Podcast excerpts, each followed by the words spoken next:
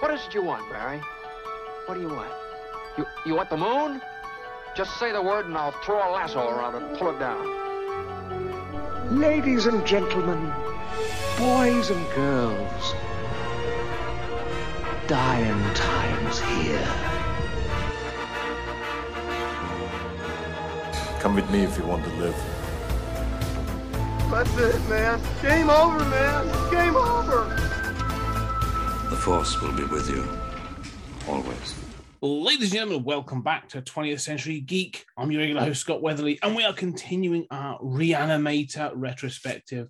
And who better to join me than uh, my past guest, Dave Horrocks? You're you're back and uh, reanimating. How you finding? How you finding it so far? And uh, how you doing? I'm very good, thank you, Scott. It's great to be back and talk a little bit more about this Reanimator universe that we have here. Um, do have to say, through this and the VHS Strikes Back, I just seem to have watched a lot of very questionable movies of this last month. A lot of very questionable, saucy movies, I have to say. Mm. And um, I- I'm just glad. Uh, I was just saying this literally on my last recording on, on the VHS podcast, but I, I- sometimes have to uh, draw the curtains because when you walk up my drive, Yeah. you can see the TV, you know, from front door, and like some of them have just done hard ticket to Hawaii, which is basically I don't know if you've seen it, but it is No. it's just a softcore porn film, uh, but with 80s action. Uh, it's just ridiculous, and and because I was watching it in the day, I was just like. "Ah, I'm gonna have to draw the curtains here, just in case Mr.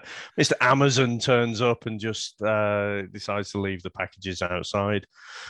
Yeah. See, oh, so that's what you do. Fair enough. Yeah, yeah. I'm I'm podcasting. Yeah, yeah. this is important. This is these films are important.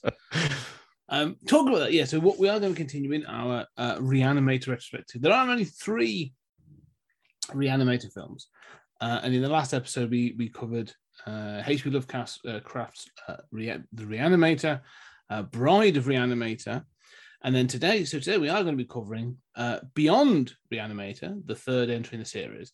But I like I like even numbers. We're not going to mess around. So I thought, you know, sticking with Jeffrey Combs and the H.P. Lovecraft sort of theme, we're also going to be talking about From Beyond from 1986, um, which has a similar cast. It's got um, Jeffrey Combs, it's got um, Barbara Crampton, and it's obviously based on an, another Lovecraft story. And it's directed by Stuart Gordon, who directed uh, Reanimator. So we're sort of keeping it in the house, keeping it in the sort of the family. So it sort of fits into that, as you said, sort of universe.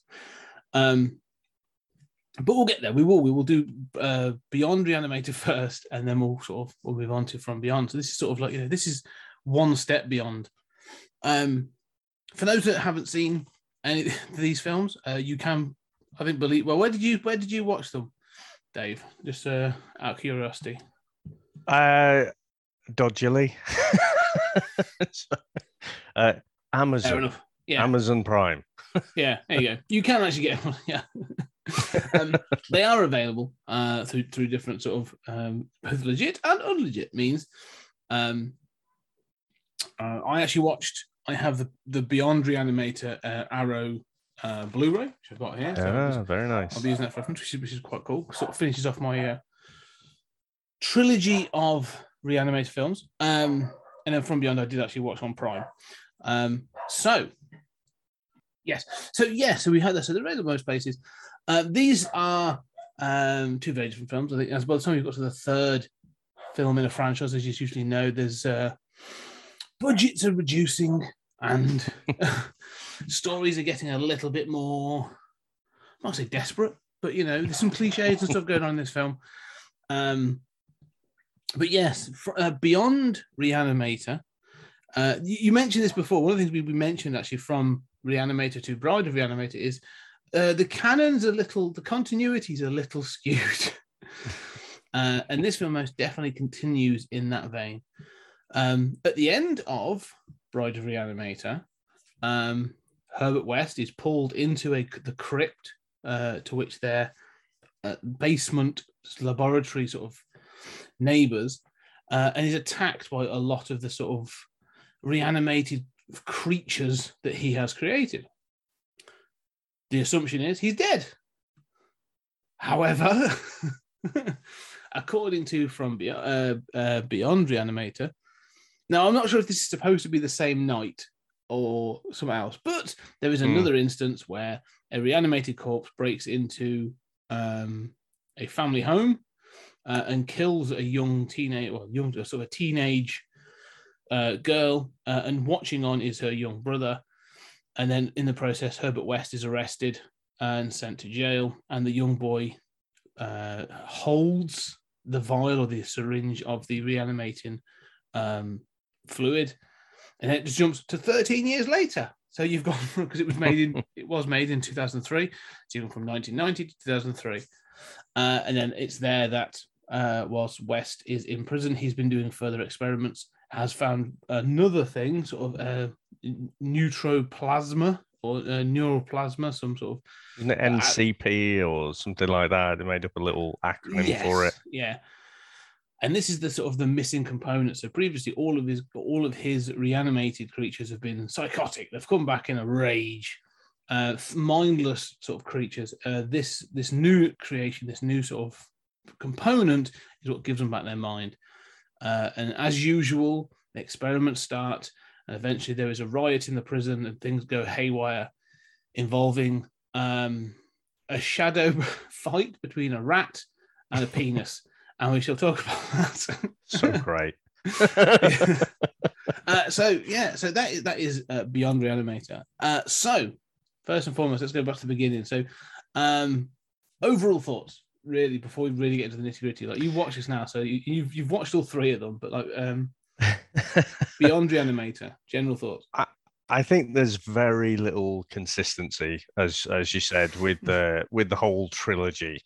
Uh, this one does feel very different. This last Yeah. one from the first two, but we sort of take a five year leap from the first to the second, so 85 to 90, and then like say a 13 year gap. So you, the whole thing spans 20 years. So I don't Mm. know if there's many trilogies that span quite that long.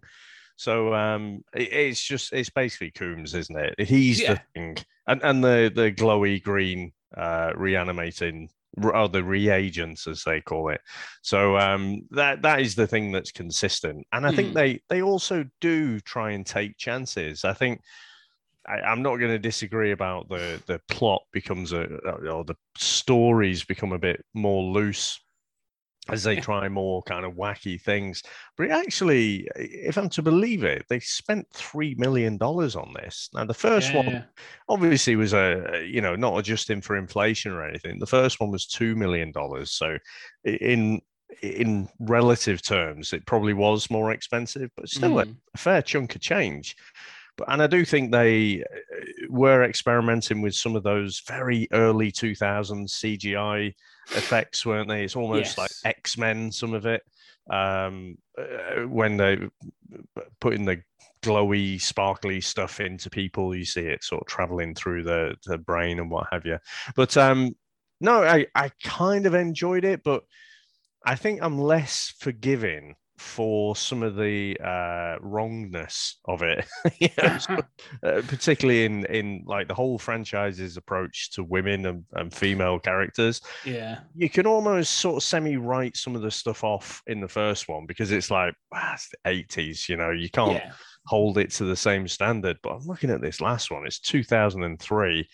And they have, you know, derivative is probably the word that I would choose to use. They, they've just taken the first one and they've done that thing where they're like, you know, they go to a focus group. It's like, what are the top five things you like about this franchise? Right. Basically, there is your starting place for a script, you know?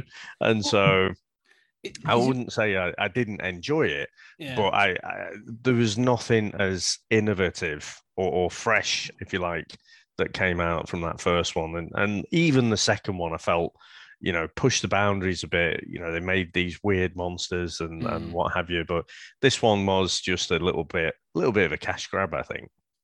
it's interesting. Yeah, it's, it's, it's interesting to say that because I mean, this one was weirdly funded. Um, it's sort of like 50 50 US Spanish production. Yeah, it- clearly, I don't know. Like you said, there may be an audience for this in Spain. Don't know why. Not sure why that's come from. Um, and it shows because there's obviously quite there's there's several sort of key Spanish actors in this. Um, the the the warden, um, the the, the one of the main guards, and the nurse, um, all Spanish a- actors, and it's fine. The problem it, it works. It, it works seamlessly, pretty seamlessly. But you're right about sort of like because they they went quite fine the first one. You know, they have you know you have like a talking head that that attempts to rape a woman and sort of like you know so you've got it goes pretty far in that first one. Mm. and then they managed to push it further with the wackiness and sort of like the, effects in the second one. I mean, we obviously talked about like um the bride when she sort of disassembles at the end and some of the effects. And then you you, you have again that the same head comes back um uh with bat wings attached to it now to sort of like fly around. So you've gone all right we've gone we've gone crazy with this. And you're right so there's a lot of stuff in this that it, it sort of seems to have reached its, its barrier. You know that, that thing of like where in some but there are still things in this and uh, that where it tries to push that wackiness. And we'll get into a couple of them. Um and yeah because i think they go they sort of cross a line into because everything before has been wacky but sort of kept within that it's horror comedy Mhm. but they sort of like swap places in parts in this film where it's definitely like leading into the comedy more. Um, however, but there's still some good practical. Some of the, the practical effects in this are still really good. Um, And you Hmm. find out what the reagent does to a living um, body um, at the at the end of this as well. And I like that effect, especially when it comes sort of like the messed up body sort of steps up and asks for more. Speedball, like- Wasn't yeah. it? yeah. um, but yeah, I mean, you know, it does. It definitely sort of has that sort of thing. But it, to me as well, just watching this, this feels like you say cash grab, and I, I can definitely see that. Um, it feels like a TV movie, Mm. you know, where the other ones had. Um, the first one was, was a theatrical release. I I'm not sure if the second was a theatrical release, but it still had that gloss, that Hollywood shine, that you know, that gloss you sort of get from a, sort of quality production. This doesn't quite have that. It feels more like it was made for like a a, a digital TV, like a sci-fi movie almost. You know what I mean? Yeah, yeah, absolutely. And it, it must have been a, a funny time around 2003 to to shoot film. So you had uh, Phantom Menace coming out in 1999, didn't you? And so Mm. everyone was kind of moving towards digital and, you know, shooting on film that's going to be used in movies obviously much more expensive than TV film. But I think this looks like they probably did shoot it on TV film Yeah, it looks But like it. it did make me uh, consider, you know, it must have been a weird time for you've got your early adopters probably moving to digital and, and then other people kind of slowly catching them up and everyone shoots digital now, don't they? But Mm. I imagine it took a few years to properly transition across. Yeah, and I think that it sort of shows. And you know, it's just one of those sort of slight qualities. It's a niggle more than anything. It sort of slightly shows. But also, one of the things that sort of clearly shows in this is is before, like you had. Now, not to say that any of the acting in in any of these films has been sort of like Oscar worthy, you know, but but it, it's been of of a piece. Like you know, Jeffrey Combs sort of like is aiming for a certain kind of tone, and they've sort of hit it even the guy who plays Dan, and obviously Barbara Crampton, the first one, um, and you know, again, the sort of the, the actors that came back uh, that put into the second one. But this third one, again, like the war, the guy who plays the warden seems to get it. You know, like I think he sort of gets it, and he's like, oh, okay. And the others all feel very sort of um soap opera. Yeah, he's, he's like a Spanish chuckle brother, isn't he? yes. Yeah. Yeah. I don't know what brother would be in Spanish, but like a chuckle senor. yeah. Um, no, he's he's definitely hamming it up completely, and and like you say, I think I think a sci-fi movie uh, absolutely nails it. To be honest, it it. it I was surprised when I saw this was three million. To be honest, Yeah. I was like, "Wow, where's the money gone?" yeah, yeah. Well, it's one of those weird ones because you do uh, watching it, know it now, knowing that three million was spent on this. You know, see, I don't think Jeffrey Combs is is you know has enough sway to be sort of like demanding million multi-million dollar paycheck, but he is the key part of this. Yeah. Um, but he has made some terrible films, so it's not like I don't, I don't think he was, you know, turning lots of things down. Um, so I'm assuming it's a good paycheck. But one of the things Hmm. is there's, there's lots of blood in this. There's lots of sort of special effects. Um, but the other thing is the set itself. Although I said it looks like a TV, the one thing is that jail. It, it feels like a legit, like that's not. Like the, you know, um, you know when you get sort of like studio sets where the, the, the walls are a little Hmm. wobbly, stuff like Wobbling as you walk along the floor. yeah, yeah, yeah. Don't step on that board because the, the third door will pop open.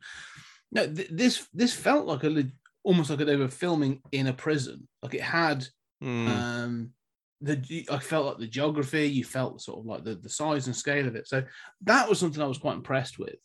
Was the set? So I wonder how much money was actually spent on either refurbing or renting or doing something with this set, which you know It could have been something like that. I mean, I guess I just assumed they they had some abandoned prison in Spain somewhere, and and then just shot it on location. I, I but if they did actually build that all out, yeah, that that would have cost yeah. I quite a can't. few. I can't believe they built all of it. You're right. I think some of it must be on on location, but somewhere like the doctor's office with the table, I think some other bits. I think you know, the, the room with like the electric chair and other. There's clearly some bits I think must have been built as sets somewhere. But yeah, I, I think I think the sort of st- uh, the what do they call it? Sort of the stage setting and sort of like you know the stage decoration and stuff and everything is really good.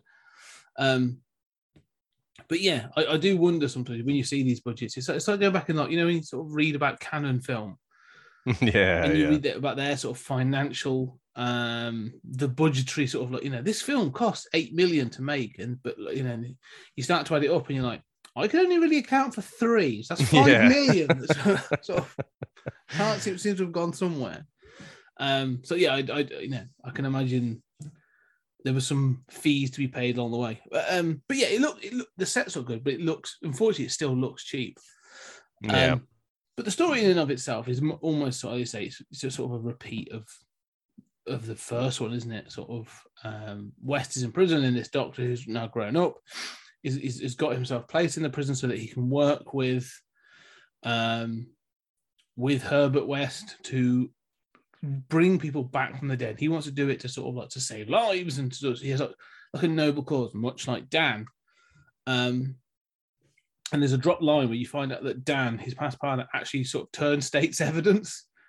Um, and actually Oh, I a missed that bit. yeah, there's a moment after the after they bring back the first, you know, the guy who has a heart attack. Uh, the prisoner has a heart attack, and they bring him back to life, and there's that whole Yeah, yeah. hoo-ha there. guy. Yeah. Yeah, uh, at that point, um, as as West is sort of taken back to his cell, he actually says to uh, the doctor, he says, um, he says, "Yeah, my last partner turned state's evidence on me. Uh, I, I have um, higher hopes for you." Right, right. Yeah, so, oh, So- right, okay, so that's cool. That's quite a nice little nugget as to why sort of like where Dan is now. Yeah, that is a good little line that addresses the fact that I mean, Doctor Phillips is basically Dan. He's, he's a surrogate for Dan, isn't he? But it's a ni- nice that they threw in. I, I missed that line, but I do I do like that they addressed it there. Yeah, so that was uh, is, the the other thing actually. His, his name is Doctor. His name is Howard Phillips. Um, and obviously it's Howard Phillips Lovecraft. So that was Yeah. a nice little nod. Um, but yeah, he does. He comes in, and he, his justification though, his, his justification because I want to talk about the opening scene. Like we've actually talked, you know, we're talking sort of generally, but I want to talk about some specific scenes. His motivation is that 13 years ago, so 1990, uh, he saw he witnessed his sister being killed. Now, he he and his friend are in uh, they're sat in a tent in a garden telling ghost stories, and he appears to have that they, they are talking about, I believe, the legend of, of Herbert West. They're talking Hmm. about the reanimation of body parts and stuff. And then they hear a noise and they go into the house and his sister, this is the weird bit, it's his sister, and she's in sort of like negligee kind of things. And she sort of like he tries to like crawl under her legs, like she's tickling him or something, and she he goes under her leg, like his head is trapped between her thighs. And I was instantly weirded out. I'm like, I don't know this. This is too weird. this is too Yeah. weird. I thought that that was the first bit though, where I'm just thinking, okay, the the whole uh, kind of rapiness to the whole franchise is not just something that's in the 80s and, and 1990. It's they've they've brought that along because she almost like puts him in between her legs. He, he doesn't like try and crawl under or something. She basically No. grabs him and, and just shoves him there. It's like It was, yeah, it's, it's what is almost going on here? Well, it was almost like the start of like a tombstone. Like I thought she was going to like pull him up, and then that was like you know, was gonna like an- an Undertaker Wrestling moment. style. Yeah, Um, yeah. He, they're all sort of laughing and joking about, and then and then the sort of like um a walking corpse comes in that's lost its Mm. lower jaw and its tongue sort of sticking out, and, sort of, and again that looks great. It looks kind of good. It's all practical. It's trying to drink milk. Um, but it grabs her and sort of like smashes her head against the wall and um you know you sort of throttles her to death and so he witnesses that and then he witnesses the creature that's done it and he sees it get shot to you know killed again and that motivates him to want to become a doctor to learn how to bring things back to life so convoluted. yeah it's, it's it really seems like this bizarre. I'm like, well, how's that motivated you to do that? Like it seems. Surely you would way- want to kill the guy who did this. Like, you know, that's the first thought. Oh, well, that was be my thought. I thought this whole thing was going to be like a setup for revenge. I thought that, Yep. that Dr. Phillips was going to turn up and then be sort of he'd be the one that sort of instigates against West in the prison. But no, they become it's bizarre. Like it, yeah, you, you know, I I felt like this this was the, the way it started was very much post Scream. Yes, Just the way it started off, and it was kind of creepy, and you get the the, the zombies kind of point of view, uh, sort Mm. of as, as he's walking in, he's looking through the uh, through the window, and she's in the kitchen and what have you. So I felt it was a bit different to how the previous two started, and and I, like I say, it's not exactly like Scream because you only get it from Drew Barrymore's perspective initially, don't you? But Mm. it, it just felt different, and it, it felt much more tense, uh, much more of a tense build up. Whereas, like especially in the first one, you're just grossed out from the start, aren't you? You've got yeah, it's, it's, Dr. Hans film, isn't? Yeah. Gruber. Uh, Yeah, yeah, you know, his eyes are bulging and everything, and, and it's a gore fest. Whereas I, I felt up until you see the zombie trying to drink the milk, they, they played on the tension quite a bit more. No, I agree with that. That's a good point because I think yeah, you're right. It's, it's it, this is a post. Well, it's 2003. So it's a post Scream world they're sort of making this in. And I think you know, there's other films. Obviously, you've had all those sort of re- return of those slashes, haven't you? Sort of Mm. the, meta slashes, the knowing slashes. And it does. It tries to sort of have that. You agree? Slightly sort of address that tone at the beginning, and then quickly drops it to move on to to being what it is. yeah. Um, but yeah, and obviously then they go to the prison. It just as it sort of start, you know, quick cut. Thirteen years later, Herbert West is working in prison, um, and he's now like, capturing rats to electrocute them. And it just turns out this is. I mean, this is one of the key things of this plot is the rat he kills in, in this opening scene is the pet of another cellmate. So Yeah. there's this sort of it's it's you see it's been convoluted it, it's both really simple but really like the subplots in this are really bizarre and convoluted. Um because it the the, the the the the whole gist of this film you, you, it's that thing of they've added something at each point haven't they? So the first one was about bringing the dead back. The, Mhm. second, the second one's sort of like the ability to reanimate uh, independent body parts. Now they're bringing in this electrical component that sort of you know gives gives people the um their brain sort of it's almost at one point they even call it their soul. It's almost that sort of that's, Mm. it's capturing an essence of that person. And we find out that that can be interchanged between things like rats and humans. So they keep adding an element and it, it just yeah it does become slightly convoluted um to try and sort of bring all these com- components together. But so yeah, what were your thoughts when when it sort of gets into the prison? And you well, firstly, what was your thoughts? You, you're introduced back to Herbert West. You've got Jeffrey Combs coming back in. How do you find him in this film? I, I still think he's the best thing about it. You know, Mm. you, you're drawn to him. I do think he, he's hamming it up a little bit less than he, he had done previous. I, I think he's still playing that kind of Batman villain, but I just found him a little bit down on the on the scale from before. And like I say, it's quite obvious with Phillips that eh, you know I didn't know he was going to be the little kid, but you're like, what is his game here? And when you get the the guy, the Nosferatu looking bloke, you know, and he's he's sort Yeah. of dying, and then you're like, well, I know where this is going, you know, because there's no real reason to bring him back at all. Um, you know, so I, I just thought it had the DNA of you know the whole Reanimator series, and so even though, like you say, it takes you a while to stop thinking about the fact Mm. that it's a TV movie quality movie, if you like. Um, but yeah, it's still, I definitely think Combs is the best thing.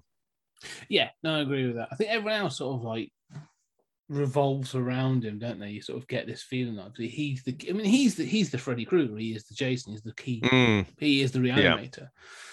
Um, but I, I like the fact that he's still slightly arrogant and sort of gets indignant about things, but he's still a terrible scientist. yeah, Um, because when he gets the fluid, the, the reagent, and he's just like, "Oh, it could have it could have de- degraded over thirteen years, or not." And straight away, he's just like, it's- "I'm not going to test it. I'm just going to inject it straight into this person." And I say, Doctor Phillips is just like, "What are you doing?" And he tells him, he's like, "Oh, all right, fair enough." Like you know, he's not like going to stop him. He just says, "We could be found out," and that's it.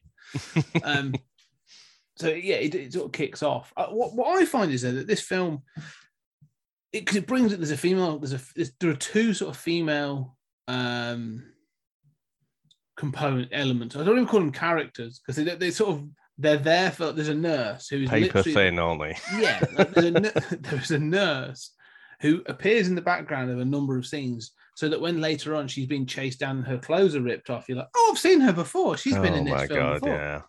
Um, and then there's there's a, fe- like a, a, female reporter who is writing a, um, a- an article about uh, re you know reintroducing criminals back into society and sort of Mhm. things, and ends up talking with the doctor, and it ends up sort of going off and having you know, this, this love affair with him. Um, Out of nowhere. uh, yeah, yeah, yeah. It literally sort of, it's just, yeah. So you know, can I drive you home? Yes, and then they're in bed, and like it's still, Yeah. like, oh, cool, wow. I didn't catch exactly the line. It's a few weeks since I've watched it now, but wasn't he saying like she reminds him of a sis- of his sister? yes, he just he says that twice actually in the film. In fact, it comes up three times. It's, it's, I think it's his Sarah or something. I forgot what her name is. But he basically, yeah, it, two points during the film, he make he acknowledges that she reminds him of his sister, and at the end of it, he calls her by his sister's name. And so you are. I, I- yeah, and I am going like, you've you you've been sleeping with her. Yeah. this is this is all weird.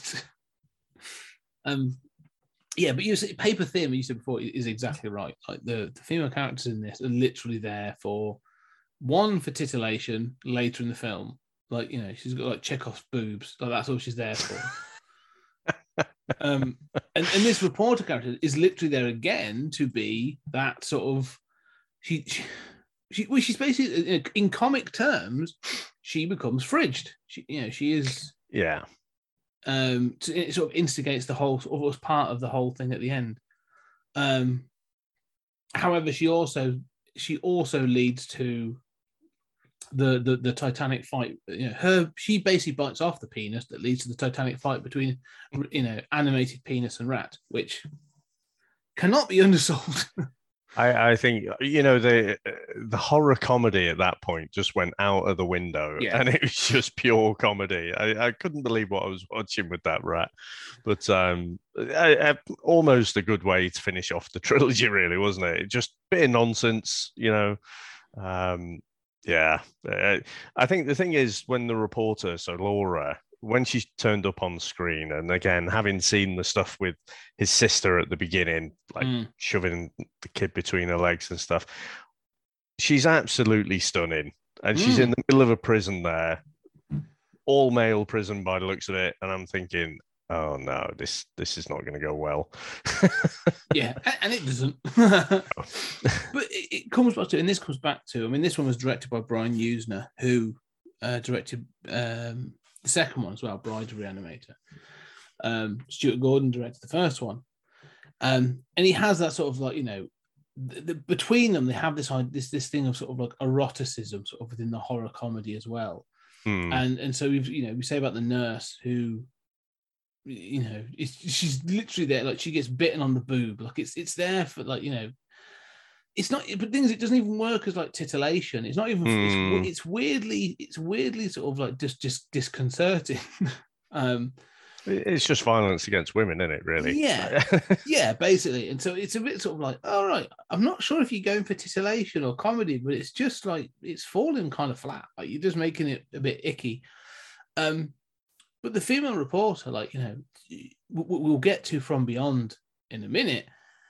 But again, like this has a sort of a similar thing where she sort of like takes off her shirt and all of a sudden she's wearing like a bodice, like corset thing, and you're like, hang on, like you know what's what's going on there, um, and because she's now been reanimated because she's died, she does actually die, so she, she there's a fridging moment. She is reanimated and given some of this this plasma stuff, but she's given it from the warden, and so she starts to take on the traits of the warden and his evil version, like an evil version and stuff. Um, and so yeah, it's just trying to keep track of what is actually going on amongst the riot at the end is a bit sort of like there's a lot going on. Like there's a lot Yeah. going on. it Um, just all gets a bit lock up, really, doesn't it? You know, with the Yes. with the prison riots, and I, I feel like even from the first one, depending on who the characters are and what you want of them, depends how they react to the reagent as well. mm, You know, so you've got the the evil hypnotist doctor, you know, and he's got control of his faculties and everything, whereas everyone else just turns into a rabid monster yeah, kind of thing, you know, and, and you've got the same with the warden here. You know, he turns, you know, he's in control of himself, it seems. You know, he looks like he could have been in from dusk till dawn, actually, the the way they've kind of made him up there. Um, good, good, yeah, good Paul. Because I was that's actually exactly what I was, I was thinking. I was thinking this reminds me of another film, and now you've literally just said, okay, that is exactly what where my head was going, but I hadn't quite reached there yet. Um, yeah, it, you're right. You're right that that reagent sort of like depending on what you want from the character, like they, you know, they can be reanimated and they either go like rabid animal or they just become a, a like a worse version of themselves Yeah, um, yeah. It's never quite consistent, which is fine. You know, as you say, plot. They get like plot armor, don't they? Sort of like they, they, they- don't go crazy because they need to exist for this purpose. Um, and but, but the warden just replaces that sleazy hypnotist doctor, like, like, Yeah. literally playing the same role, role as the warden. Um. So yeah, it's all very samey. There's nothing. There's very little in this that I hadn't seen before. Um, I think the the only thing is the the design of some of the let's call them zombies, you know, because in the second one they really went off piece, didn't they? And they had those little like uh you know the hand with the bodies, yeah, that Yeah. are glued together. He, he glued like a, an arm and a leg together, and you know he created these, you know, uh, fantastical reanimations. Whereas here, it's sort of back to the original, but then the warden kind of gets up on his hind legs, bit like a spider kind of thing. Mm, You have the guy who had the had the pet rat. You know, and he's basically got his lower half missing. Um, so Yeah. so they played around with the effects, I think, and, and created these different monsters, if you Mm. like. So I, I thought that was new, but the same kind of archetypes were all there. You know, the damsel in distress who's got no agency whatsoever. You know, the the mad scientist who's got the best of intentions, but he's arrogant, so he, he doesn't ever stop to think whether he should do something. The warden slash creepy hypnotist. They, they're all the same, aren't they? Um, so so that's the bit that I think is is derivative about this third one. Yeah, and I, th- I think you're right. You, you know, if you've seen the first two, um, you you've sort of seen the you've seen this one. Um, apart from it's like you say, it's now in a prison. Um, there are some interesting moments. Again, you get some interesting characters that are quite fun. Like I say, uh, is it called Speedball, the one who sort of takes the drugs, and he's kind of funny. Yeah. Um, like I say, when you see what a reagent does to a living body, um, uh, that's quite cool. Um, and and like I say, the guy who gets torn in half, like with the with the court, you know, the the, the guy who has the rat hmm when he's just Yeah. a torso walking down the corridor. Some of these the effects are kind of kind of good. They're actually pretty good. Mm. So there are things that are fun in it, but it does feel very repetitive. Like it's definitely that Mm. sort of like you know keeps coming down. Um, but but weirdly, this is the first one that. Well, as we get to the ending, sort of this is the, the, the in the first one, he's attacked by the animated corpses in in the morgue. So you think he's dead, but they don't. They go into Bride, the reanimator. At the end of Bride, he, he's attacked by all the creations in the the um, crypt, hmm and so you you know you think he's dead. This is the first one where he actually escapes, and there's no Yeah. sequel. So it's almost like I, I think I think I'd have preferred them to keep that um, tradition. Yeah, keep up the tradition of actually sort of like that. You think that Herbert West has been killed at the end of each film. I think would be uh, a bit more fun. Um, I think that's a great call. It- It's, they've ticked off so many other boxes to make sure that they've done certain things in each movie, and, and that isn't one. And Mm. maybe you know it's one of those things where in the writers' room they're just thinking, you know what, we are sick of trying to address how he's escaped. yeah, You just get the impression they spent loads of time discussing it, and then they're just like, you know what, we're just gonna fucking carry on as if nothing happened. yeah. Ignore the last part of the last film. It doesn't matter. Yeah. Um, but he does escape. He claims to be. He uses Doctor Phillips's badge um, and escapes. He's one of the bodies to get out and um, is is left. So at the end of you know the end of two thousand and three, uh, Herbert West is out in the world um, doing whatever he he is to do. Uh, there is no other follow up. But overall, but like in the, the three, before we move on to sort of, from beyond, then so um, uh, if you were to order them, you know, rank them in order, then the the, the Reanimator films, uh, what order would you put them in? I think it's fairly easy for me. I think I'd be in reverse order. So the original I just thought was, uh, you know, something quite different. I did have some nostal- nostalgic memories of it as Mm. well. So that often helps give it a bit of a bounce. But trying to look at it objectively, I do think that it just is better. You know, it was it Mm. was bringing something new. You know, they were trying some stuff out. Some of the um, some of the effects were great. You know, Yeah. I th- the, what sticks in my mind is like the cat when they bring the cat back for the second time, and you Yeah. see how painful this thing Yeah, looks as it's kind of shaking and you know? um and and the way West is just absolutely hamming it up, or, or rather, it's Jeffrey Combs, isn't it? Hamming it Mm. up as West. I think he was just on top form there. I, I do think the second one wasn't as good, but I appreciated them pushing the boundaries, like say with these different creations that he was making up. Just did something different, so they didn't try and just do exactly the same thing and, and end up in the same place. So, so I do uh, quite like the second one as well. But this third one just it does just feel like a rehash of the first one. You know, and like you say, only thing's different, really. You know, he, he gets away at the end. You get the severed head, don't you? That's that's alive Yes. of, of the girl. And so, um, uh, uh, before the rat fighting the penis. yeah, so Yeah. yeah, one, two, three for me. yeah. I, I agree totally. There's definitely diminishing returns. You know, I, I think I think the first one in particular is is an underrated '80s sort of like horror classic. I think it's sort of you know, it went under the radar. I think there's a lot going on in '85. You know, and it's it, it, it should it should be revisited and remembered more. I think because it is it's a it's a good it's a really good film. Um, Yeah. I, th- I, I like I do I, agree. I like the second one. There's good stuff in the second one. There's some really good moments. There's some really funny moments. Again, like the dog with a with a big meaty forearm instead of a leg. Yeah, they sort of shake hands. There's some, there's some great little moments in that film that I'm like, oh, that's ace. And it likes him when Bride pulls her own heart out and then she sort of disassembles. I mean, Mm. that is a fantastic Yeah. shot. Um, and then, but then, like you say, well, when you get to the third one, it just feels lesser. Of you know, it's that thing of like, yeah, there's some good moments in it, but it generally feels lesser. Um, I think sort of like the steam has gone out of it. Like if you if if they were to revisit this, I'd want them to sort of you know, we, we do have a lot of like Lego sequels. You know, they have these things of bringing Mm. character. Jeffrey Combs is still about, still working. you know, old man, old man West, you know, sort of have something like the final Herbert West story. Yeah. Um, I don't know, you know, sort of like an island of Dr. Moreau kind of thing where they come across an island and find he's done all this. stuff. There's, there's ways of doing it. You know, I think it'd be interesting to see if they could do it. Um, you know, rea- Island of Reanimator or something like that. Um, I'd watch it. yeah, I I think if you could really go for it and have it like an Island of Dr. Moreau kind of tale, you know, someone comes across the island and finds all these sort of like weirdly reanimated sort of like body parts hopping around a forest.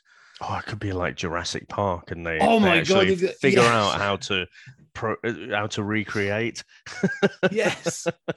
yeah, that'd be like Life finds a way. you could even have him dressed like John Hammond. Oh man, I'm so yeah. you know, I saw yesterday. yeah. Someone had posted a, a picture. It was just on the London Tube or I something. think I've seen this. Have you seen it? Yeah, the guy. It's just like he's had a tough day at Jurassic Park. Yeah. it's a great meme. Yeah, great, like look, John Hammond sat on the tube looking dejected. Yeah. Very good. Yeah, I, think I think yeah, but yeah, I do. I, I do really like the the reanimated films. I do think there's possibly one more to make there. Um, but anyway, we're going to go back. We're sort of like we're jumping to a different sort of universe, but it's again Stuart Gordon directed back to 1986, uh, so the year after Reanimator, and um, to, this was to follow up. So this was the direct follow up to Reanimator. Uh, Brian Yuzna was producing, Stuart Gordon directing, starring uh, Jeffrey Combs as uh, Dr. Tillinghast, and Barbara Crampton is back as I forget the name um, as another as another scientist, and then we have uh, other characters sort of you might recognise from things. I'm terrible for names from, but the, uh, the the big black guy from the 70s Dawn of the Dead. Um, but the story here is that Tillinghast and Dr. Pretorius are working on a machine called the Resonator. Uh, and what this does is, is sort of it, it resonates your pineal gland in your brain, which allows you to see creatures that exist at a different frequency to us. So they're always all around us, but we exist at a different frequency. So we don't know they're Mm. there and they pass through us and all sorts of stuff. They can't see us, we can't see them. But within the sort of like the the uh, resonance of this machine, you can see them and they can see you. And one night when experimenting, they they, they make it work, and uh, Pretorius takes it too far, ramps it up, and um, he is attacked by something uh, that is beyond our realm of understanding and killed. And uh, Jeffrey Combs as Tillinghast escapes, but is taken into an institution. And as he retells the story of what has happened, um, he uh, Barbara Crampton's character sort of convinces them to be able to go back to this house and investigate the resonator, and it all goes pear shaped from there, basically. So from beyond, before we get into the scenes again, sort of, um, what were your general overthought, overall thoughts of From Beyond? So I'd never seen this one, Mm. um, but I do remember that VHS cover. It's quite iconic. the, the isn't it? face with the sort of the Yeah, the- yeah. yeah, So where you've got um, Pretorius or, or whatever his name is, Yeah. uh, kind of coming out there. So I wasn't really sure what I was letting myself in for here. Um, uh, so started it off, and it it does start off quite quickly, really, doesn't it? yeah, yeah. But Tillinghast getting bitten by these kind of floating eels, kind of thing. You're like, what the hell is going Yeah. on?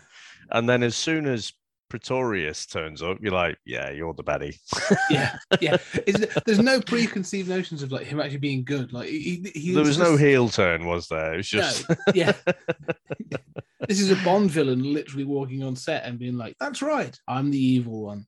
yeah. But I, I think uh, what I found interesting as as the story went on that Combs, it's a very in in some ways it's kind of, kind of a similar uh, movie to uh, Reanimator, isn't it? But Mm. Combs is not playing this over the top, hammed up mad scientist. He's kind of the vil- uh, the villain, the victim Mm. in this really you know he, he doesn't it doesn't go for him very well at Yeah. all and you kind of have barbara crampton who's very much the victim in reanimator and she's almost you know pushing things along it, it's Mhm. almost like they've swapped roles Yeah, it's her ambition, isn't it, that seems to be driving it. Yeah. Whereas in Reanimator, it's obviously Mm. um, you know uh, Jeffrey Combs' character who's who's driving it forward. So yeah, I, I, again, very questionable. Some of the some of the things that are going on here. You know, he's Pretorius. He's a proper deviant, isn't he? And uh, yeah. almost got this kind of Hellraiser vibe. You know, in terms I'm terms of so glad you said that. Yeah, some of the uh, naughty stuff he's up to, like you know, and he's just trying to push the boundaries of of his various senses and whatever. That, I think that's what made me think Hellraiser. Yeah, well, there's actual there's an actual line, isn't there? Uh, there's because see you see the room and he's got all the bondage gear and all that sort of stuff, and he's obviously into that kind of thing. And you find out later on that he's impotent, so it's sort of like it's a big, you know, he needs to get to that level to Mm. get aroused. But um, um, Tillinghast actually drops a line and says, um, he lived he lived his life with you know extending all five senses, and that was not enough. He was looking, That was it. Yeah, yeah. looking to extend more. And it, I thought the same. Was like, you know, two years later we get Hellraiser, but I mean, Mm, the the the Hellbound Heart comes out I think in '86. right. So, um, you know, I'm not saying a copy, but like, there's that there was definitely that sort of feel of wanting to push the boundaries a little bit further in sort of you know, Mm. that those physical that boundaries of pleasure and pain and all that kind of stuff is is, is in there. The the other thing for me that I felt um cl- that uh, not copied it, but like ha- this had a feel. It was I had a really weird at one point like a Stranger Things vibe going on. All right. You know when they go into the so this, this we'll get into but they go into the basement at one point. The resonator's been turned on. Mhm. It's it's switched. It's it's now sort of like generating its own power, so it, it needs to be switched off at the main breaker.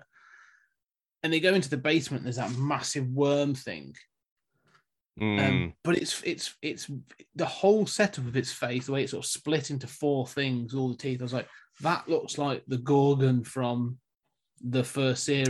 Oh, of- right. Okay. and this whole idea yeah. of like from beyond this idea of sort of you know the upside down and this thing of like different res- you know different frequencies Oh yeah, I, I hadn't made that connection to be honest, but Yeah. it seems obvious now that, that yeah you say it out loud. So i'm not saying that sort of like you know stranger things is sort of you know will ever go to this point because it's that's that's too weird to think of but some of the design elements i was i was quite um i was like oh okay you must have watched this. Like you yeah i'm sure you watched this. Um but yeah i, I think one of the, you said about um it going certain places. One of the things we sort of mentioned about um the sexual violence in in the, in the reanimator series and they've obviously given sort of like the Barbara Crampton's character a bit more agency in this hmm but one of the things they drop in, like again, like, we need to be really clear about this. H.P. Lovecraft was not asexual, like he wasn't sort of like you know reproducing like a cell, but like he had a wife, he, he was married for a short time, but he was he was not a sexualized person. Like it's never in his Hmm. stories. Like none of his stories have sort of like all of a sudden sort of like and now we're into the kinky bit. Like there's none of that really in there. Mm.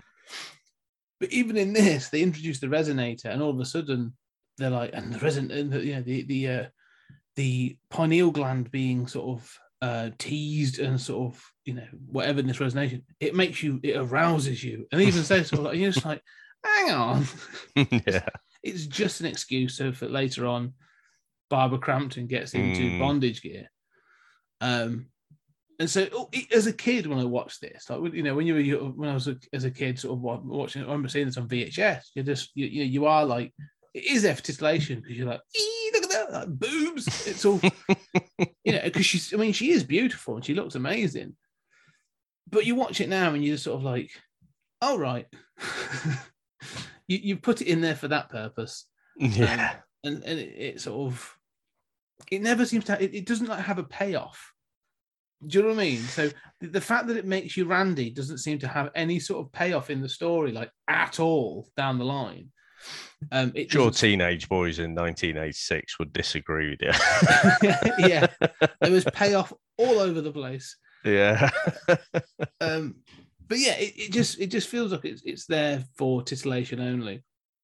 I mean it does sort of have this sort of thing of of um pretorius as you sort of see him over time sort of he you know he, that's what he wants this idea of sensual experience Mm. um but it does it feels a bit like shoehorned in i think um for the most part. Yeah, and I, I couldn't really, you know, I, I think you just have to go with it, don't you? Yeah. Because, you know, initially when they've hit this resonant frequency and and these monster type things have, have met on our plane, if you like, it twists his head off. I like the little effect on the, you know, the chalk, the outline of the body, because you've got a little stump where Yeah. his neck is. Um, but then when he appears, and it, it, it- again, it's like he descends to this monster, but Mm. he, he first appears, he, he seems to be there, but he's still creepy as fuck, you know, and you're like, well, you weren't quite this creepy when you were alive. So as as going over to the other side, has that made you even more creepy? I think. well, I think. Yeah, that, well, it, it sort of fulfilled his. He's almost become like a Cenobite, hasn't he? That, if you want to take that sort Mm. of Hellraiser thing, like it has fulfilled this idea of pleasure and pain and sensuality. Yeah. because he says like you know because they again there's that line they say um you know what are you all right are you you because you, you basically your head's back like you know you look okay um and they're confused by that and he says you know well you know please go ahead and touch me you know prove i shall prove that i am who i am and combs does reach out and he, when he pushes him like his fingers sort of merge into him a little bit Such a good effect. And, and you could almost feel it, couldn't you? When Yeah. his fingers sunk into him. It's like, "Wah." it's this yeah it's brilliantly done but then he actually says that and he, he is repulsed and steps back and that's when Pretoria sort of says like well the body is sort of you know in, in this realm it's sort of I, I've appeared to you in this way because I wanted you to see basically something that you would recognize. And then he peels off his face and his face explodes into like a Beetlejuice effect and then it basically erupts. And I, I love that that it's sort of like it had a feeling of like the thing, you know, uh, John Mm. Carpenter's the thing and that sort of. thing. But the, the effects are really good. Like I was, I'm really like all these practical effects. No CGI Mm. in this. This is all practical. It's all just goo and you know latex. I think look fantastic. I think the only animation, if you like, obviously it's not CGI, is it? But you've got the floating eels. Like when they're off in the distance, then that's clearly like an animation. But then when it's biting someone's face, you know, you've got Yeah. some guy obviously just off camera. Stick. but I agree. I think the the practical stuff, particularly with Pretorius, when he, he's sort of morphing into this more and more grotesque thing, I think it's absolutely brilliantly done. Mm. Well, the, the thing is, what I like about this film is it has outlandish special effects, like when Pretorius uh, erupts, and then when he returns, Mm. like each time he each time they go back into that resonating field, like he comes back and he's slightly more twisted Yeah. until you get the climax or sort of like semi climax where he's sort of he's all sort of messed up and stuff. Um, but then you you do sort of get some more subtle special effects as well, all again practical. Like this pi- the pineal gland um becomes like again like a, a little um stalk, like a tentacle. that yeah, it's like a comes out. third eye, isn't it? Yeah. So- But the first time that you sort of so if originally eventually it sort of like pops out, like you it see it pops out, and it, whenever the resonator's on, they all sort of reach for their forehead and they'll rub their forehead and stuff. Mm, And there's a, a great little shot that when um Barbara Crampton's character goes back up to set it going again, and she's like, "I must feel more, I must know more." When it wakes up, um, Jeffrey Combs, uh, Till- Tillinghast, before he wakes up, the thing that wakes him up is you see there's like a little bulge on his forehead, mm, like it it, it pulses, and I was just like, I'd never noticed that before. I was like, that's a really, that's, I love that. That's a great little sort of subtle effect that sort of is telling you that his body is sensing the the resonation resonating field. mm. Um, and there's a couple of little things like that that I think just are really cool.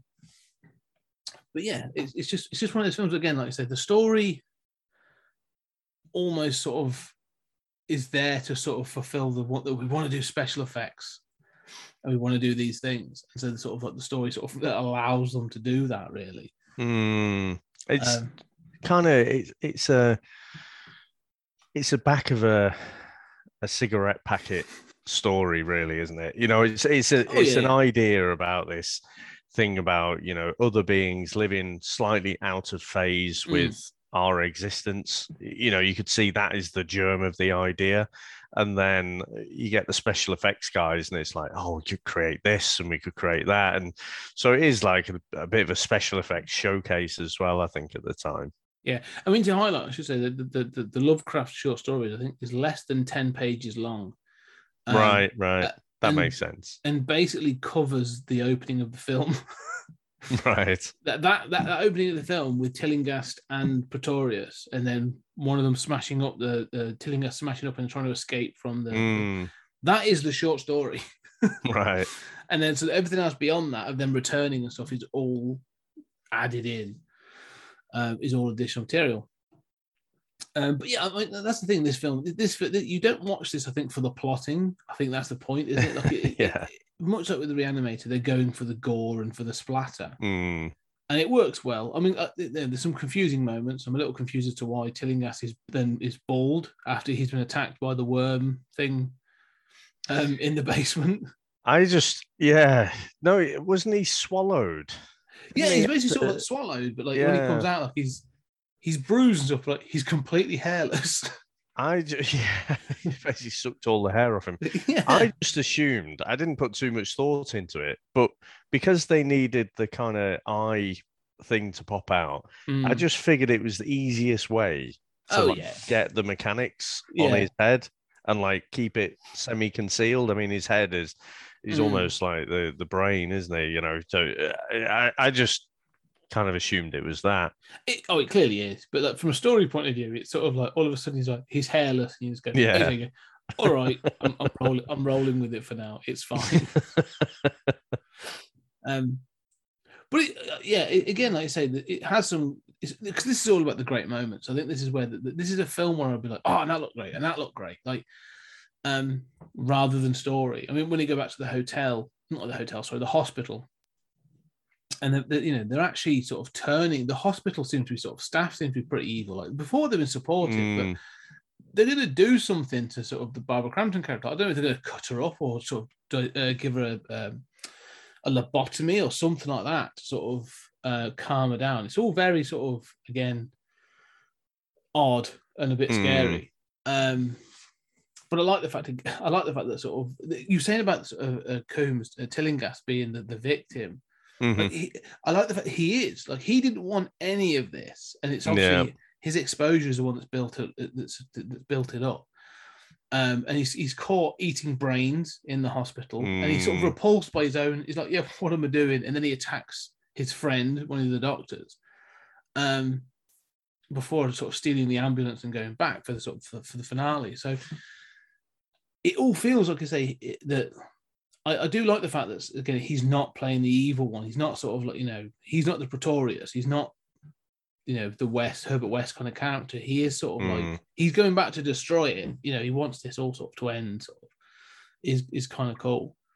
Um, but that that ending as well though, is going back to sort of their special effects because they do they return to we've gone through basically sort of the middle part of the film is them staying in the house and stuff sort of you know they turn on the resonator they sort of confront Pretorius um they see different bits and pieces they've got a police um sort of support you know support or guard um he gets attacked by like a little octopus and wrestles Jeffrey Combs in his pants like and attacks that worm thing um Yeah. which I'm sure he sort of turned up on set and was just like I've been working out yeah, yeah. and they were like, "Oh, cool." He's like, "I'm doing this one in my pants," and they've just gone, yeah. "All right, yeah, fine. You could do it in shorts if you want." No, no, no, no. I've been really, I've been really working hard. Yeah. all right.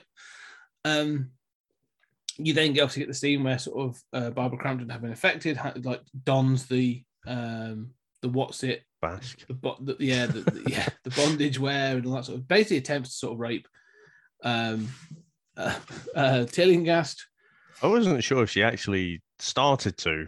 I, not basically, you're basically to looked think- like it, yeah. Yeah. Um, because yeah, the, and the copper walked in, like, uh, what are you doing? um, and so yeah, so th- that's when they sort of they end up going back to the hospital because it's all going. Uh, basically it reactivates and then they have to escape. And they get attacked. He, the, the, this is the thing about some of the special effects. So the guy who plays, I'm gonna find his name because I, need to- I need to do it. The guy who plays the policeman, Ken Forby. Ken. Uh, Forby, sorry, you. Foree. That's right, uh, Ken Foree. He the, the the machine, the resonator, sort of activates again. And the electricity is jumping from wire to sort of circuit breaker, and they get attacked by a like a swarm of insects. Best movie death. Yeah, he literally gets eaten, and you see like he's almost like still alive, but his arms are like just bone and goo, and his chest cavity's all been eaten away and stuff. It looks, it looks great. um, Yeah. Yeah. So I was a bit, I was like, wow, that's really cool. That's another one where I was like, again, like another one of those moments, being like, that's really a really cool moment. Yeah, and I, I like it as well, just because of the. I, I almost like it when you can see the strings. You know, the fact that they've left his head completely alone. So, Yeah, you know, yeah. It's, just, it's just the actor's head stuck through a, a hole in the floor, and then they've got this ridiculous little skeleton that's still somehow able to move, even though there's no muscle or ligaments left. No, it's, on. it, it- I just thought it looked great, and again, it, it gives me that nostalgia for for this type of movie where, you know, eh, like I say, you can see exactly how they've done it. Um, but you know, fair play to him anyway. I, I thought it it was for me the best movie death. Oh, it's amazing. It's fantastic. Um, one of the things I would say is this, this, this is the thing with sort of like, you know, Blu-rays and, and, and you know, 4K. S- some of these films don't benefit from, yeah. you know, you need them to be that little bit murky. Like there's a reason they work best on VHS because those special effects were sort of hidden Hmm. in, in poor quality VHS. Um, and so when you do sort of get them in, in ultra high definition or you know HD or whatever, so there are most moments when you can sort of see the strings, and sometimes it takes away. But I, I, not in this film. I never feel like that in this film. I feel like all the practical effects work, or, Hmm. and they work enough that, like you say, yeah, I can. I know this is Ken Foree's head sort of popped through a floor, but it, it's working enough for me to be like, yeah, I'm buying that. That's fine. I'm happy with that in this film yeah. Um because that goes to the end of the film so they do return to the, the back to the house with the resonator it's sort of the resonator's been activated. And pretorius is now this like this mass and he basically consumes um tillinghast and then you get these sort of so that basically sort of becomes this it becomes a really sort of confusing bit of a mess again. But like tillinghast then erupts from Pretorius, like literally, and, and starts to rip the flesh off it. Um, and at what so at one point, like Pretorius's skull is attacking, is, Yeah. is attacking Tillinghast. Like it becomes a bit of a mess. To, but you're not entirely sure what's going on. But it looks great. Yeah. Um, and so yeah, they have this thing, and then eventually, sort of, uh, Barbara Crampton. Uh, I've just been checking. It's McMichael's. Uh, Dr. McMichael sort of like attacks. She she attacks the, the resonator, and sort of it breaks, and it's about to explode. And she gets she escapes out of the out of the out of the building. Um, and it's sort of it, it's all that full circle, isn't it? Like you, it's taking you back to the beginning of the film. You get the woman. There's a neighbor who's complaining about the sort of the noises from the house, and Oh, her, her little dog Bunny. um, and then you, you have that moment where sort of like Barbara Crampton sort of like has a busted up a knee and stuff, but she says she goes she goes hysterical, doesn't she? Basically, sort of like Mm. falls into hyster- hysterical laughter. But so, what are your thoughts on that whole finale? They return back to the hotel, to the route to the house, and it all goes gooey. Yeah, I I don't know. I think for me the best parts of the movie have already been by the time you get to that that climax, if you like. I, Yeah. I think all of the stuff leading up to it was quite interesting. Just the idea, some of the effects, like I say, the the way Bill Foree had, had, died off, I thought was great. And then when it got to the end, I, I found myself just a little bit bored by it. I was I was ready for it to be over Mm, whereas like you know for the reanimator movies and stuff it, the climax the, the last act really is you know quite memorable um Yeah. and and i thought it was a nice touch for her to basically go a bit mad scientist right at the end and i was reading that you know the studio execs didn't really want her uh for the role and it, it was um it was stuart gordon who really pushed for it mm, and they were saying, you know, she's too young to pass off as like a, a psychologist. And so, you know, fair play to Stuart Gordon, but she's not there for her age, is she? You No, yeah, yeah. I'm assuming when he was, yeah, the pushback was like, she, she's not, yeah, she's too young to play this character. And he's like, have you seen what she's going to be wearing in this film? So apparently, she sold that dominatrix outfit uh, just at a yard sale. Oh, re- So it's probably in someone's basement or something, floating about there somewhere. But yeah, interesting to know where that's gone. Um, but yeah, I mean, it's it's funny you say that because obviously this is '86 and Reanimator '85, and in, in into 1985 she's playing an undergrad student, and then in '86 she's Yeah. playing a sort of like a fully fledged psychologist. I mean, yeah, that's what actors do, and they can sort of play an age range. I, she, I think she's fine. I think you know it's she she looks a bit young for it, but not, it's not distractingly so. yeah, I, and I think, I think because you've got her and Combs together, it does give it this almost grindhouse sort of Mm. feel, doesn't it? You know, where you've got different, you've got the same actors playing these different characters in in these completely different movies. So I I kind of, I'm glad you chose this, but it's really because of those two, isn't it? And it, it makes Yeah. it feel like it's almost tangential to the Reanimator universe. yeah, it's like of a piece, isn't it? It sort of feels like it's it it, it fits within this um this sort of yeah trilogy. It's just you know there's a, there's, a, there's almost like a Lovecraft. There's a there's a gooey Lovecraft sort of box set, and it's part of that really. But Yeah, I- and I I think they're both pretty good in it. Again, this is that thing of like, as I often say, like you know, they got the assignment, like they sort of know what this is, and I think you know yeah. does Stuart Gordon. So they work well as a team. Um, But I was just, I, I was reading up. I, apparently, the production ran out of money uh, before they actually finished off the finale. mm, So, and I, I was just looking as we were talking there. So, I don't know if that's got something to do. I, I don't know how you feel about that finale, but for me, it just, it just all felt a bit flat. Yeah, and, and actually, if they, if they ran out of money, that that would sort of explain it. I think the the one thing that seems obvious, and now you now you say that, and it makes it even more obvious, is a lot of the finale is like extreme close-ups of goo and Mm. like of, and of those sort of things of like Tillinghast sort of like escaping Pretorius and then the Scott, you know, the, the body bit sort of fighting. Yeah, It's all very close up, which tells me it could be shot anywhere. So Yeah. they've got lighting right, and they've probably filmed that. So it, it could well be that well, we've run out of money. We're gonna have to do this a little bit. We can't have like a, a mid shot or a wide shot showing this thing going on. And so you're Mm. right, it does. It feels very sort of um, rushed uh, towards the end. But um, it, the thing is, I say the you you, completely right as well. For me, the finale is fine, but it's not even the peak of the film. I think the peak of the film is whilst they're in the house. That, that, that sort of like the second act is the best part. I think eh, once they go to the hospital, it's sort of okay. Um, but that third act, from sort of the hospital and back to the house, sort of it's all it's all okay. But that, Mm. that midsection is definitely my favourite part of the film.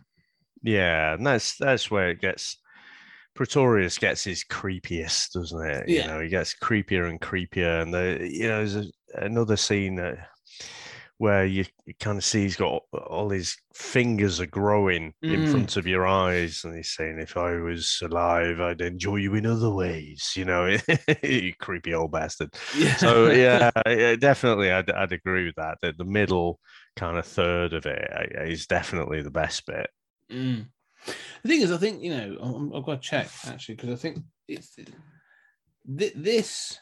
Um, there's, there's sort of like a collection of films I feel from this sort of period um, that are this sort of like Brian Yuzna and, and, and Stuart Gordon that that have this sort of so they were going for a certain kind of like splatter horror comedy. Mm, Um, because you've also got, I'm just checking, out, you've got Society, and if you've ever seen that, that's from 1989. I remember that at the time. Yeah, Yeah. yeah. that's quite a good one. And but the other one I was thinking about, I was wanting to double check, which is Dan O'Bannon is the director, but Return of the Living Dead, hmm which is also 85, has a similar sort of comedy horror sensibility as um Reanimator. Mhm. where like there's some legit scary moments and the horror's there, but they do a lot of you know they're falling into that sort of like gory horror um thing as well. So uh, you know, there almost looks like a the, you got the Brat Pack.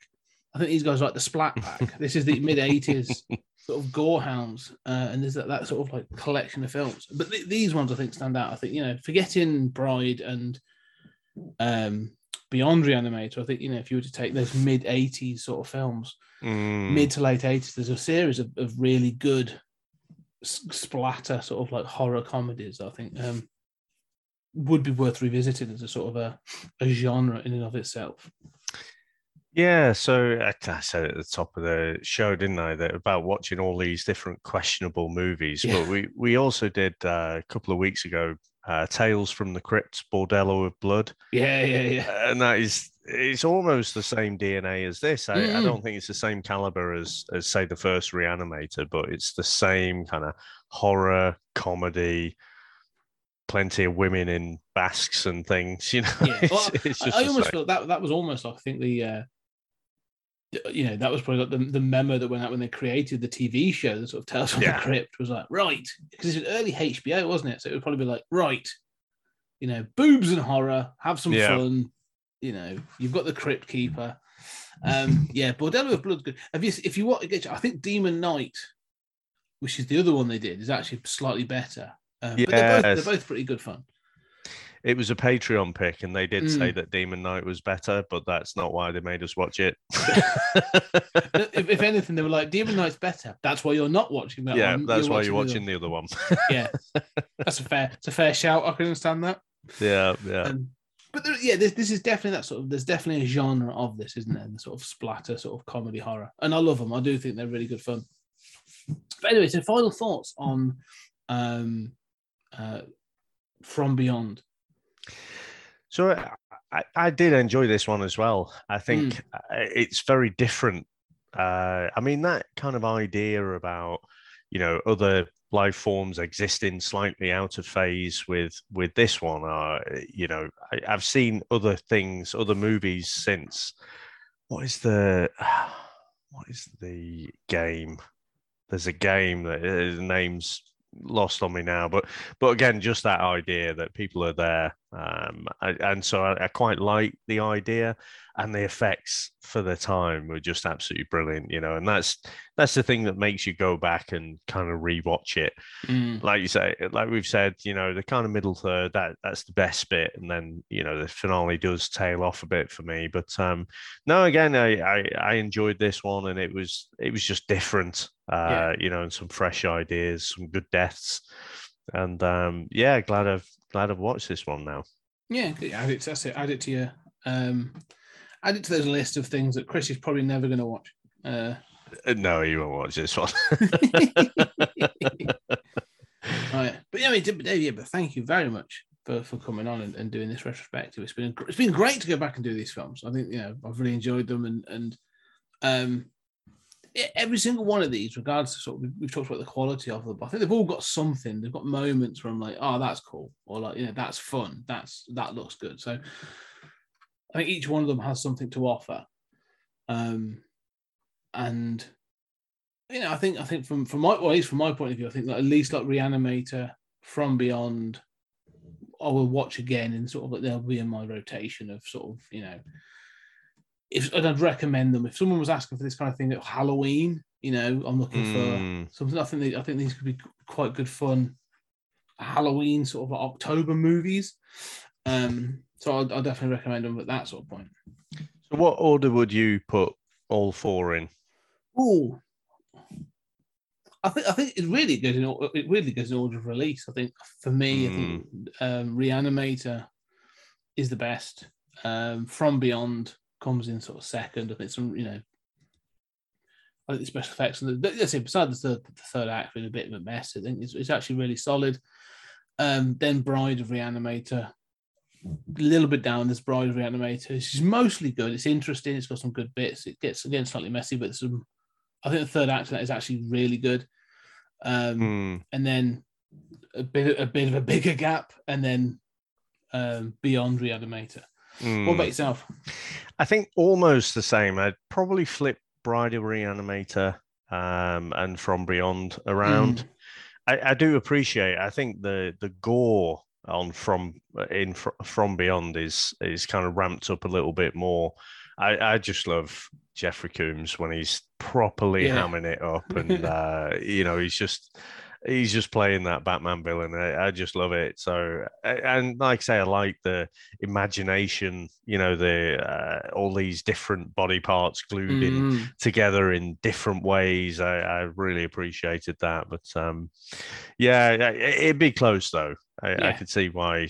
You know, we're we're almost on the same page there. Yeah, yeah. But that's, I think I'll be re- revisiting some of these just to uh, enjoy, um, enjoy down the line. They are good, and if guys, ladies and gentlemen, if you've enjoyed them, if you've watched them, you know, or if you haven't watched them and we've talked about them, we've probably spoiled an awful lot. Also, but like tough, their films are like the most recent one's twenty years old, so they're out there. Go watch them. Go check them out. Uh, and let us know what you think. Come find out. Come find us, uh, you know, at 20th Century Geek on Twitter. Come let us know, or any other social media platform. Come let us know what you think of the four films we've been talking about. Do you enjoy them? Do you think they're worth revisiting? And have you got any thoughts on the levels of gore and everything else that's going on? Uh, but Dave, as you uh, do, you want to give yourself a pop? Where can people find you, and where can people listen to you? Well, first of all, thanks very much, Scott, for letting me uh, come on and we talk about the second part of the quadrilogy unofficially.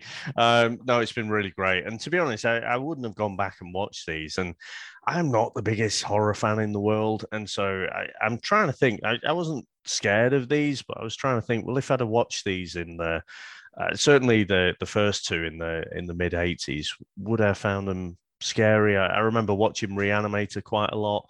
Mm. Um, and I, I felt like at that time that was just about my limit, you know, without scaring the crap out of me. So uh, it's it's been great to go back and watch. So you can get me at the VHS Strikes Back uh, podcast. You can also get me at Comics in Motion, uh, Chris and Dave's reality TV cast, or Back to the Office, whichever one. There must be something that tickles your fancy in that lot. yeah, you got something on there, and the links down for Comics in Motion is, is in, in the down below. Uh, Comics in Motion in particular is an absolute sort of smorgasbord of um, pop culture and sort of geek culture goodness. There's a podcast I think oh, is every day now. I think it's seven days a week now. So get something, isn't it? we we've got enough shows to finish to fill that up, but Mm. with life happening, we're, we're Yeah. I would say we probably get about three out a week. Um, But loads of different shows. You know, we've got classic comics discussions, TV, movies. We do indie comics. Mike is so consistent with the Star Wars Mm. comics. Um, it's just, again, it's just for me, it's just a fun place for us to be as just creators. You know, we love what we do, and then uh, you know, just flip on the record button every now and then. Yeah, every now and then, all the time. Yeah. Yeah. But ladies, yeah, do go check out Comics in Motion all, all those sort of uh, podcast platforms.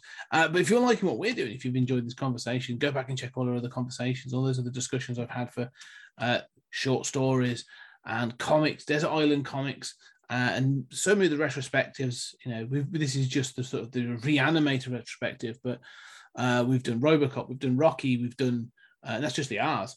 I've done Predator, I've done Terminator, we've done all the big ones. We've done some fantastic retrospectives. Uh, go back and check them out. And if you like them, leave a uh, review, leave a five star review on your podcast platform. And more than that, if you really like what we're doing, go and check out our Patreon. Uh, it's there out there. So www.patreon.com slash uh, 20, it's 20 CG Media. And uh, there'll be a link down below. Uh, but there's all kinds of stuff on there, absolute hours and hours of other podcast material that we're, we are putting out, which is uh, all good fun. But as usual, Dave, thank you very much for coming on. I really appreciate it. It's been a great chance to catch up and talk uh, splatter horror. Thank you very much, sir.